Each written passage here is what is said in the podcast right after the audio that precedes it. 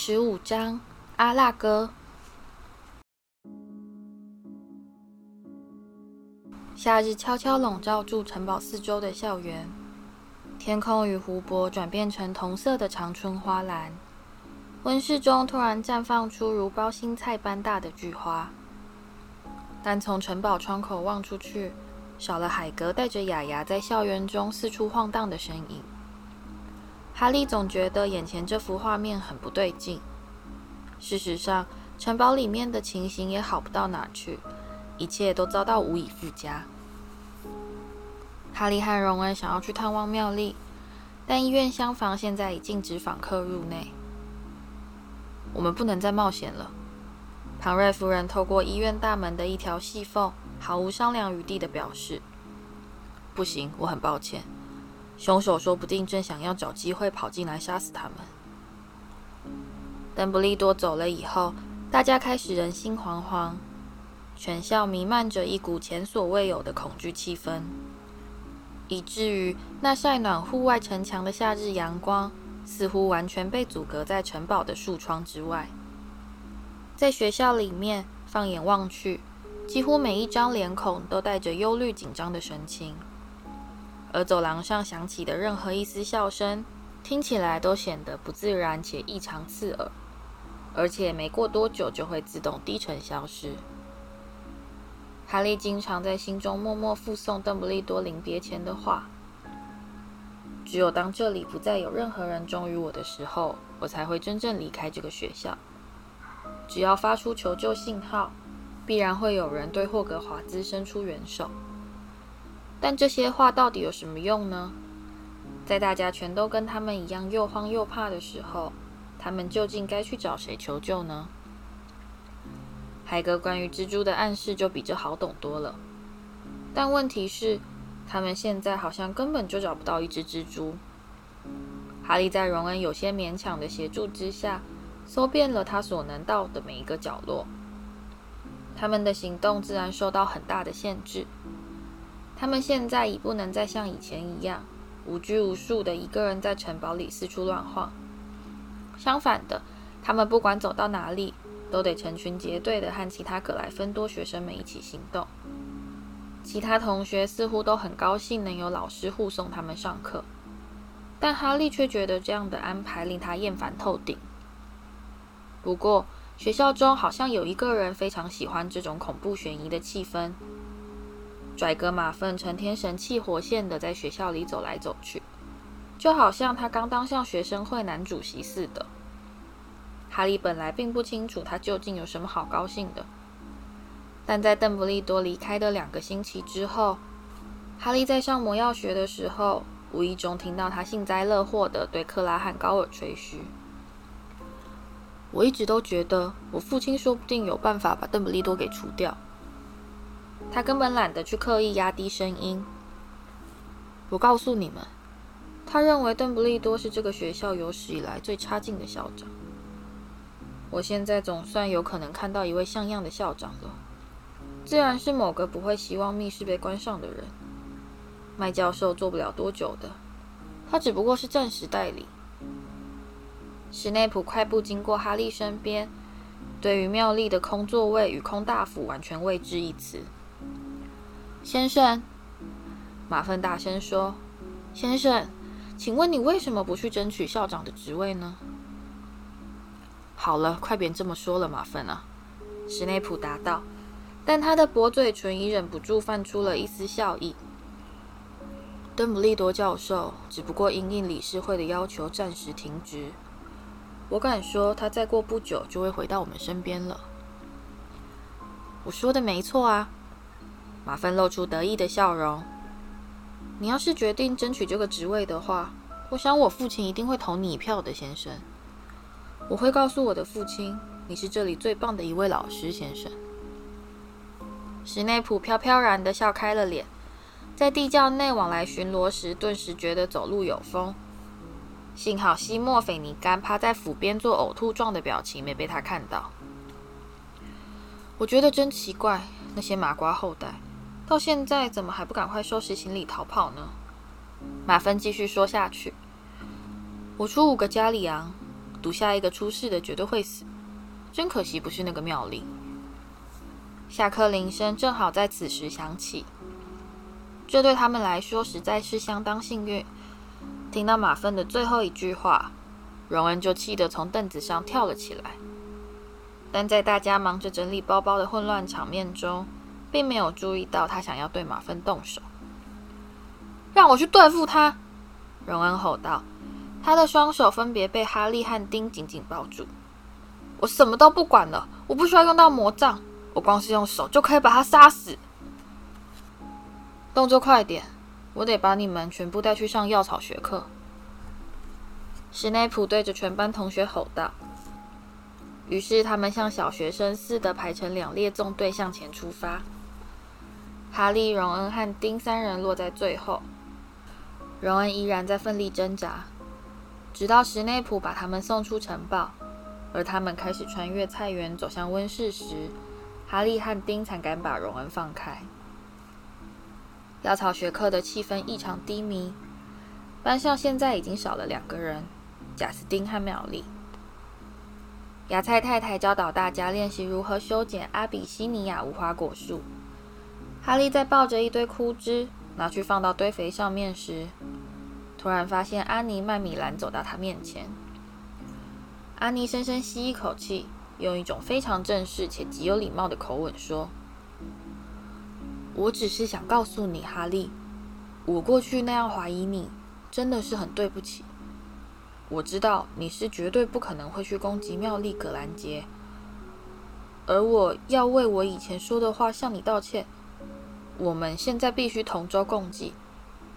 嗯，那么，他伸出一只肥短的胖手，哈利与他握手言和。”安妮和她的朋友汉娜走过来，与哈利及荣恩修剪同一株无花果树。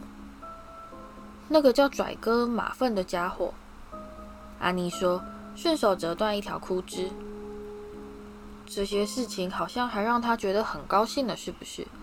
你们知道吗？我认为他很有可能就是史莱哲林的传人。你可真聪明啊，荣恩说。他似乎并不愿像哈利那么轻易就原谅安妮。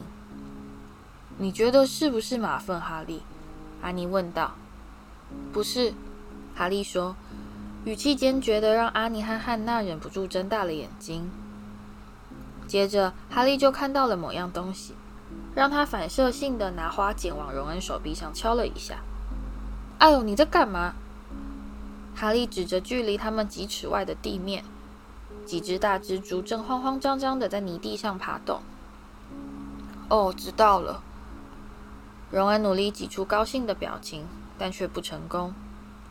可是我们现在没办法去跟踪他们。阿尼和汉娜在一旁好奇的倾听。哈利望着那些仓皇奔逃的蜘蛛，看样子他们好像是往禁忌森林的方向走去。而荣恩的脸色变得比刚才更难看。下课后，史内普护送全班同学去上黑魔法防御术。哈利和荣恩故意落在最后面，以免让别人听到他们的谈话。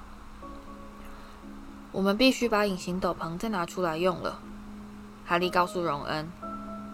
我们可以带雅雅一起去，她常常跟着海格进森林，她说不定可以帮上忙。没错，荣恩说，紧张的用手指转动魔杖。呃，那里该不会，林子里该不会有狼人吧？等他们走进洛哈的教室，和往常一样走到最后一排坐好时，荣恩又忍不住问了一句。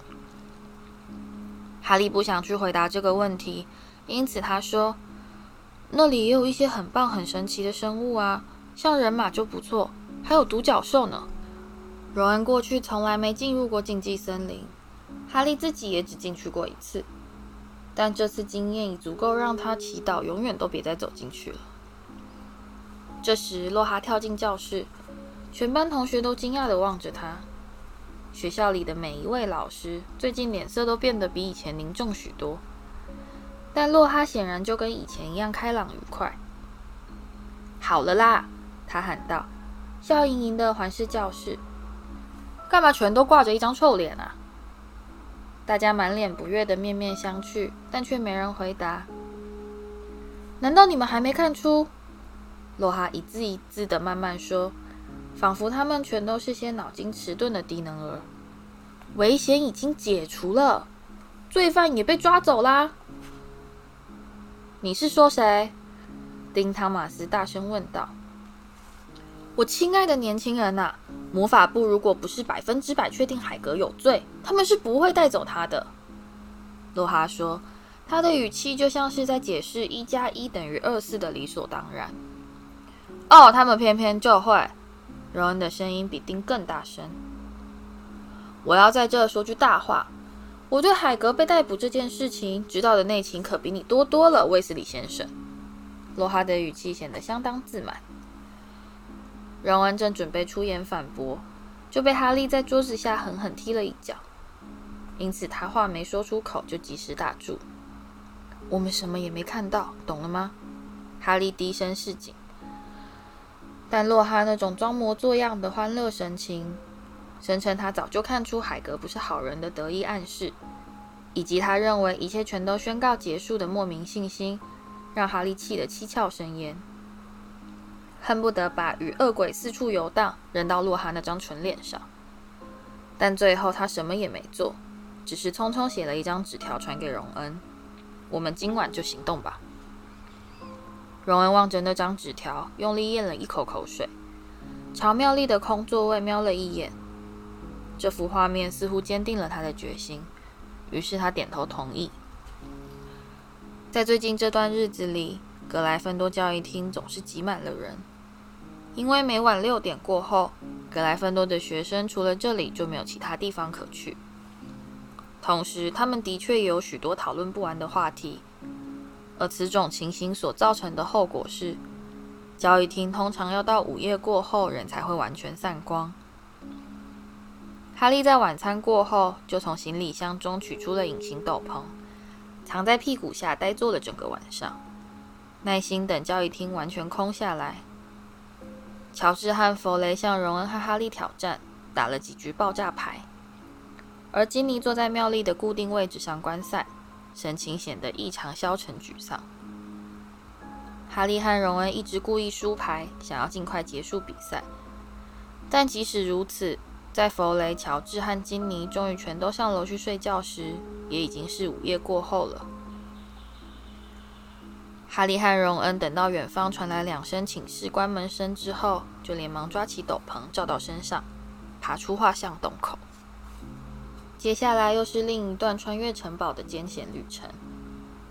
途中，他们险象环生地逃过所有老师的注意，最后终于到达入口大厅，轻轻打开橡木大门的门锁，尽力不发出任何吱吱嘎嘎的开门声，蹑手蹑脚地从门缝中挤出去。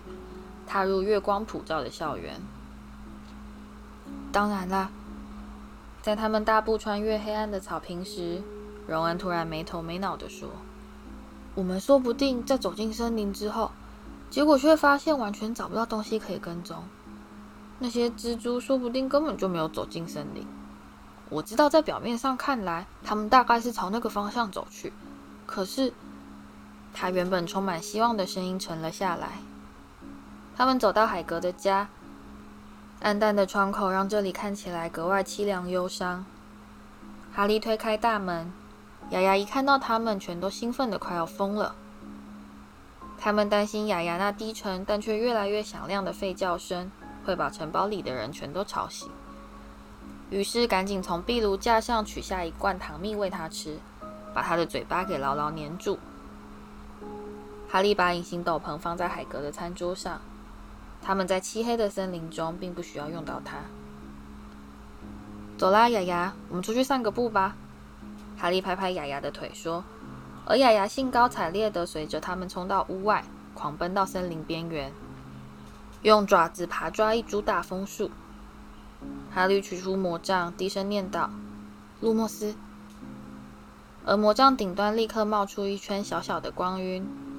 亮度刚好可以让他们照亮小径，搜寻蜘蛛的踪迹。好主意，荣恩说：“我也来点上我的魔杖。可是你也知道，它说不定会爆炸。”哈利拍拍荣恩的肩膀，伸手指着草丛：“两只落单的蜘蛛正急急忙忙地避开魔杖的光圈，窜到树林的阴影之中。好吧，荣恩叹着气说，似乎已决定听天由命，做最坏打算。我准备好了，我们走吧。因此，他们就这样踏进森林，而雅雅蹦蹦跳跳地跟在他们身边打转，不时停下来嗅嗅树根，闻闻叶子。他们借着哈利魔杖的光晕，随着稀疏但稳定的蜘蛛队伍，沿着小径向前走去。他们一言不发地往前走了大约二十分钟，竖起耳朵倾听，除了细枝断裂与树叶摩擦之外的任何声音。然后，在树林变得更加浓密，完全掩盖住天空的星光，只剩下哈利的魔杖在一片黑海中微微发光时，他们看到蜘蛛开始离开道路。哈利停下来，努力想要看清楚那些蜘蛛到底是要走到哪里。但在他光圈之外的世界，全都是一片漆黑。他过去从来没有如此深入森林。他现在还记得非常清楚，在上次他来到这里时，海格曾嘱咐过他，绝对不要离开森林小径。可是海格现在并不在这里，说不定早就蹲进了阿兹卡班的苦牢。况且是他自己说要他们跟着蜘蛛走的。某个湿湿的东西贴上哈利的手，吓得他往后一跳，踩到了荣恩的脚。但结果那只不过是雅雅的鼻子。你觉得怎么样？哈利问荣恩。在魔杖照耀下，黑暗中只看得见荣恩闪闪发亮的双眼。我们都已经走到这了，荣恩说。因此，他们就这样随着急急奔窜的蜘蛛走进树林。他们现在没办法走得太快，这里到处都是树根树干，而且黑得伸手不见五指。哈利可以感觉到雅雅贴在他手边的温热鼻息。在途中，他们不止一次地停下脚步，让哈利蹲下来，就着魔杖灯光搜寻蜘蛛的踪迹。他们在感觉上似乎已往前走了至少半个钟头，而途中他们的长袍不时被低垂的枝桠或是荆棘勾住。过了一会儿，他们注意到地面好像开始往下倾斜，但周遭的树林却比先前更加浓密。然后，雅雅突然发出一声惊天动地的狂吠，让哈利和荣恩两个人都吓得跳了起来。“怎么了？”荣恩大声说。焦急地在黑暗中东张西望，并紧紧抓住哈利的手肘不放。那里有东西在动，哈利屏息说：“你听，听起来像是个大家伙。”他们凝神倾听，在他们右边远处的某个地方，有个很大的东西正在噼里啪啦地不断撞断树枝，在树林中冲出一条道路。“哦不！”荣恩说，“哦不，哦不，入口！”哈利慌乱地说：“你会被他听见的，我会被他听见。”荣恩用一种很不自然的高亢嗓音说：“他早就听见了，别忘了雅雅。”黑暗似乎紧紧逼近他们的眼睫，而他们胆战心惊地站在原地，静静等待。在一阵奇怪的隆隆声之后，一切又全都恢复平静。“你觉得他现在在干嘛？”哈利问道。大概正准备扑过来吧，荣恩说。他们发抖的等待，完全不敢移动半步。你觉得他走了吗？哈利轻声问道。不会吧。然后在他们的右手边，突然出现了一道炫目的亮光，在黑暗中显得格外明亮刺眼，让他们两人都忍不住伸手遮住了眼睛。雅雅厉声狂吠，想要赶快逃走。但却被一团纠结的荆棘给缠住了脚，害他废得比先前更加厉害。哈利，荣恩大喊，他显然大大松了一口气，激动得连声音都变了。哈利，那是我们的汽车！什么？来吧！哈利随着荣恩跌跌撞撞地朝光的方向冲过去。没过多久，他们就闯进了一片林中空地。在一圈浓密的树林中央，一片茂盛树枝的覆盖之下，静静站着卫斯理先生无人驾驶的车子。他的车前灯散发出炫目的光芒。在荣恩张大嘴走向他时，他也缓缓滑向前方，活像是一头迎接主人的天蓝色大狗。原来他一直都在这里，荣恩高兴地说，绕圈子打量这辆汽车。你看看它，森林让它变野了。汽车的挡泥板上到处都是刮痕，并沾满了污泥。他显然已经养成自己在森林里四处滑动的习惯。雅雅好像很怕他，他紧紧黏在哈利身边，而哈利可以感觉到他在发抖。哈利等到呼吸慢慢平静下来之后，就把魔杖塞进他的长袍。我们还以为他要攻击我们呢。荣恩俯身拍拍汽车，我一直都在想，这家伙到底跑到哪去了？哈利眯起眼睛，往强光照亮的地面上搜寻更多的蜘蛛，但他们早就在车前灯发威时，全都一溜烟的逃走了。我们跟丢了，他说：“我们赶快再去找吧。”荣恩没有答话，他也没有移动。他目不转睛地望着哈利右后方，距离地面大约十尺处的某个定点。他的面孔吓得发青。哈利甚至还来不及转身，后面就出现一阵响亮的咔嗒声。他突然感到某个又长又毛的东西将他拦腰抱住，吊了起来，让他面孔朝下的倒挂在半空中。他拼命挣扎，在惊吓中听到更多的咔嗒声。他看到荣恩的腿同样也离开了地面，并听到雅雅的呜咽狂嚎。在下一刻，他就被甩进漆黑的树林。哈利头上脚下的倒挂在半空中，看到那个抓住他的东西，正在用六条毛茸茸的巨大长腿向前走去，而他捆住他的两条前腿上方，有着一对闪闪发亮的黑色巨钳。他可以听到后面有另一只同样的生物，荣恩显然也被抓住了。他们现在正朝着森林最深处走去。哈利听到雅雅在大声哀嚎。挣扎着想要挣脱第三头怪兽的捆绑，但哈利自己却想叫也叫不出来。他的声音似乎早就被抛在林中空地里，跟卫斯理先生的汽车作伴了。他并不晓得自己究竟被怪兽抓了多久，他只知道周遭的漆黑夜色在突然间略放光明，让他看清下方那片洒满落叶的地面上，现在已经挤满了大量的蜘蛛。他努力歪着脖子，向四周打量了一会儿，发现他们已到达一个广大盆地的边缘。这个盆地中的树木已被全数清除，因此星光清晰地照亮哈利这辈子见过最恐怖的一幅画面。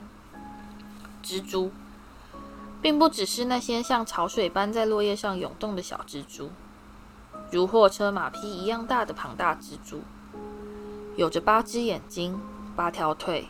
看起来又黑又毛又大。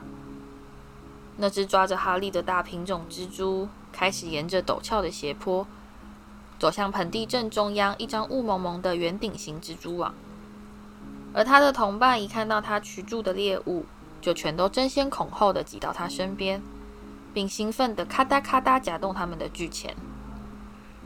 蜘蛛放开哈利，令他四肢着地的摔倒在地上。荣恩和雅雅也重重跌落在他的身边。雅雅现在已不再嚎叫，反而畏缩地趴在原地，连大气也不敢吭一声。荣恩的表情贴切地传达出哈利自己的感觉。他双眼暴突，嘴巴大大张开，似乎正在做无声的呐喊。哈利突然察觉到，那只刚把他抛下的蜘蛛好像正在说话。要听清楚他在说什么，实在不太容易，因为他每说一个字，就要夹动一次钳子。阿拉哥，他喊道：“阿拉哥！”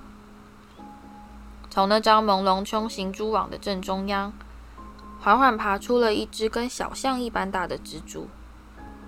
它那毛茸茸的黑色身体与长腿已略为花白，而在它那镶着前爪的丑陋头颅上，有着八只牛奶白色的无神眼珠。它是瞎子？怎么回事？他说，并快速夹动他的钳子。人类！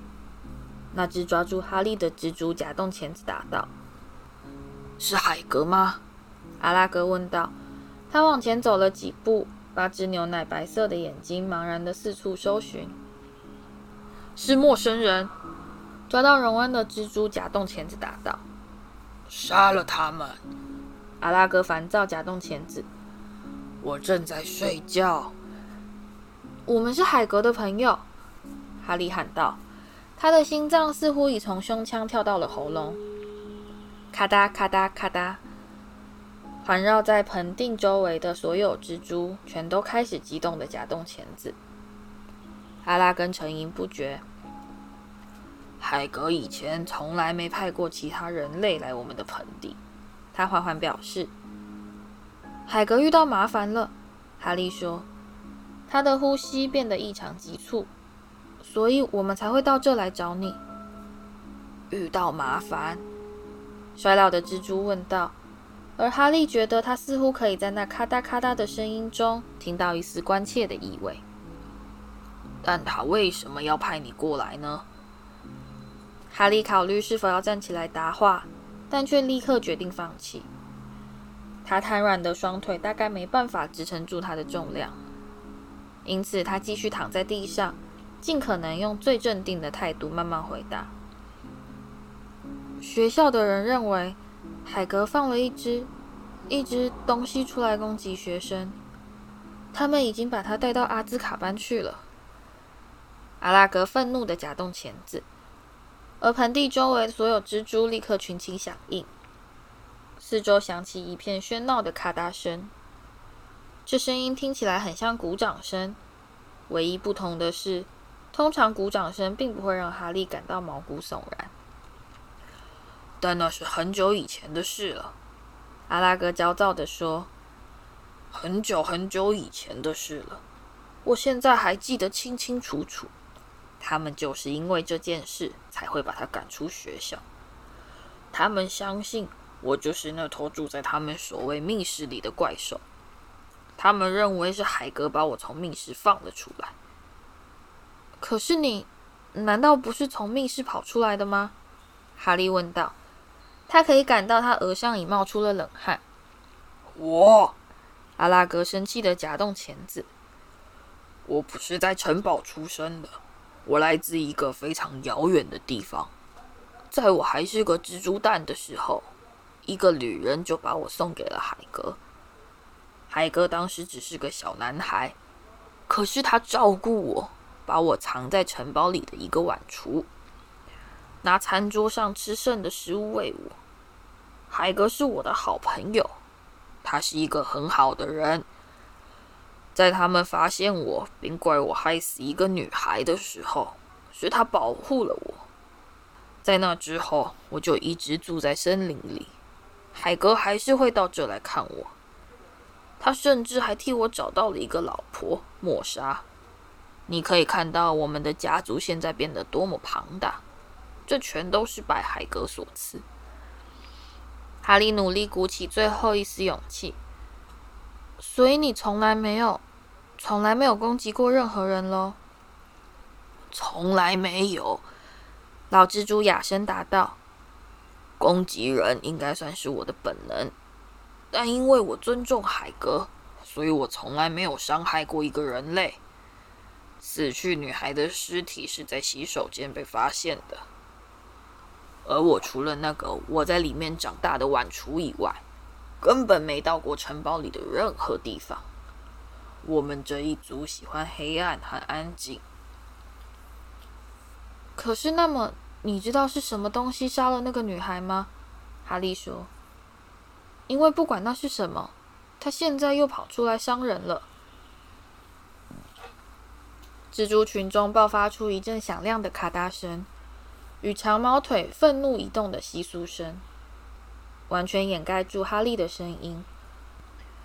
无数巨大的黑影在他四周连连晃动。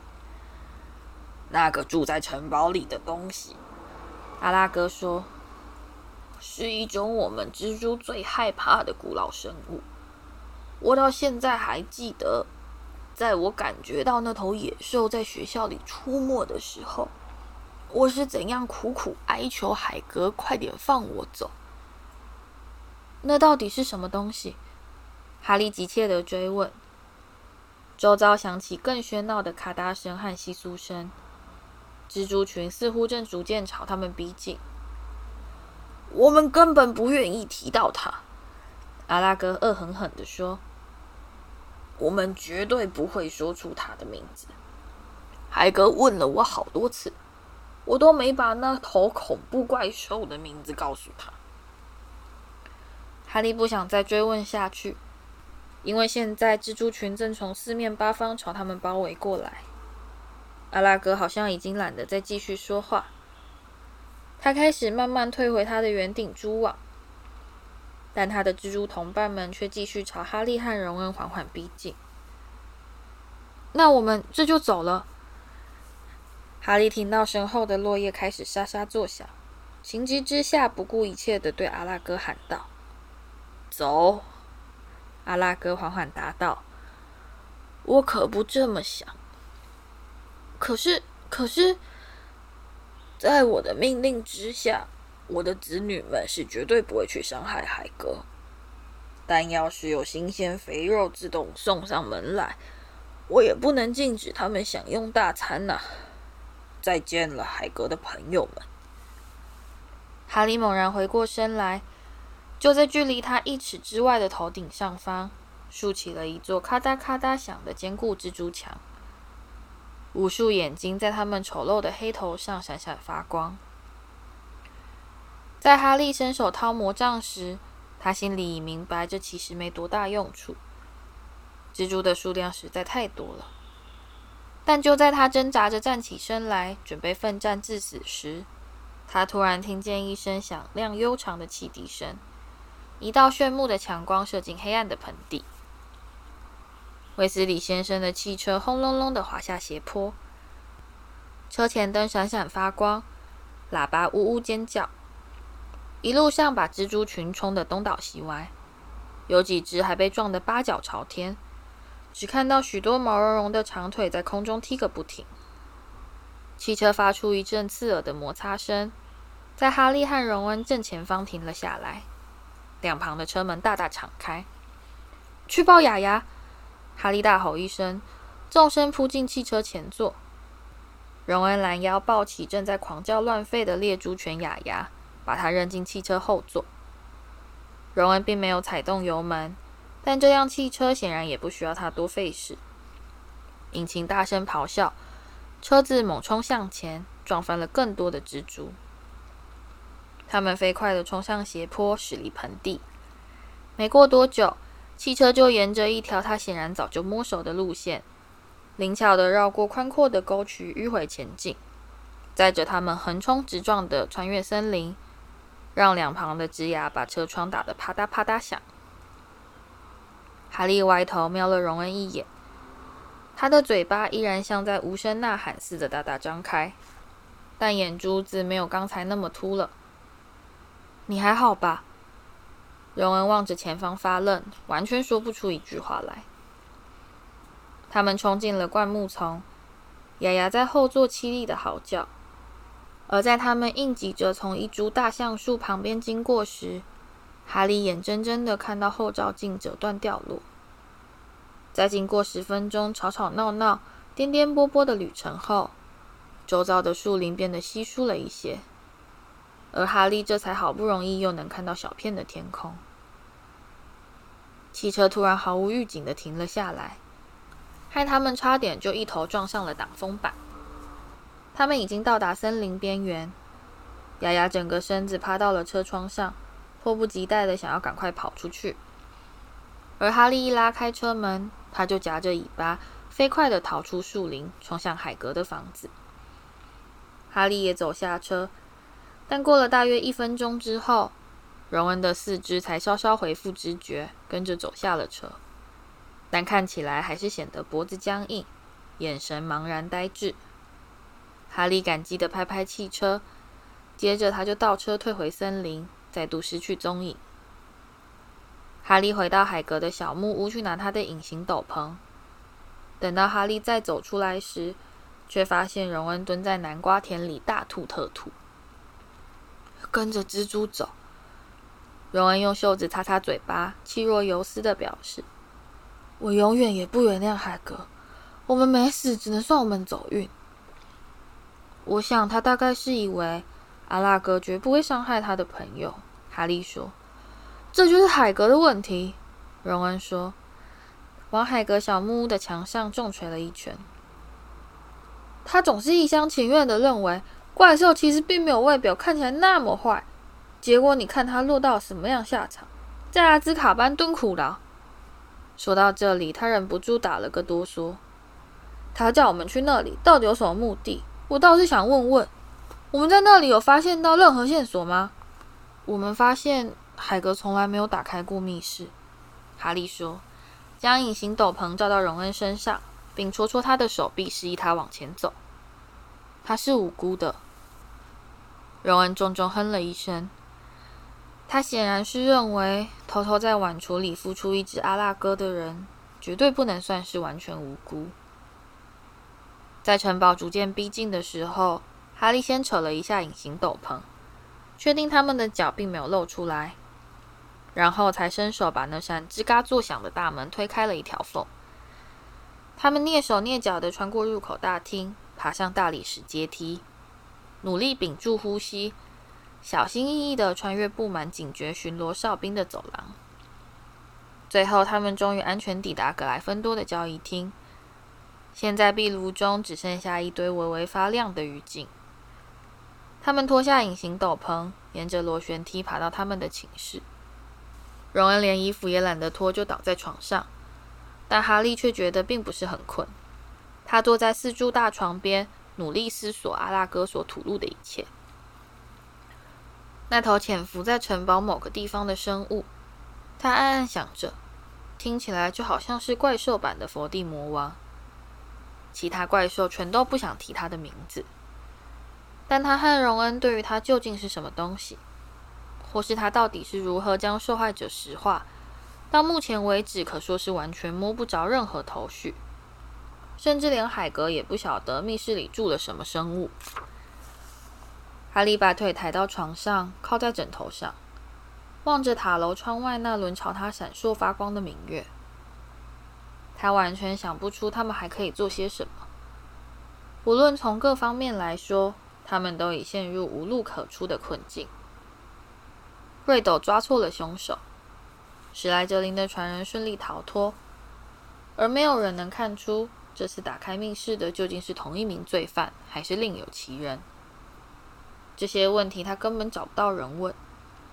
哈利躺下来，脑中依旧在思索阿拉哥说的话。就在他开始感到昏昏欲睡的时候，他脑中突然灵光一闪，想到了一个似乎是他们最后希望的念头，而他立刻从床上坐了起来。荣恩，他在黑暗中嘘声喊道。荣恩，荣恩发出一声活像是哑哑吠声的怪音，接着就惊醒过来，眼睛慌乱的四处搜寻，然后停在哈利身上。荣恩，那个死掉的女孩，阿拉哥说他的尸体是在洗手间里被人发现的。哈利毫不理会那位仿佛鼻塞似的难听鼾声，自顾自地说下去。要是他从来没离开过那个洗手间呢？要是他现在还待在那里呢？荣恩揉揉眼睛，望着月光，皱眉苦思，然后他就明白了。你该不会是认为，难道那就是麦朵？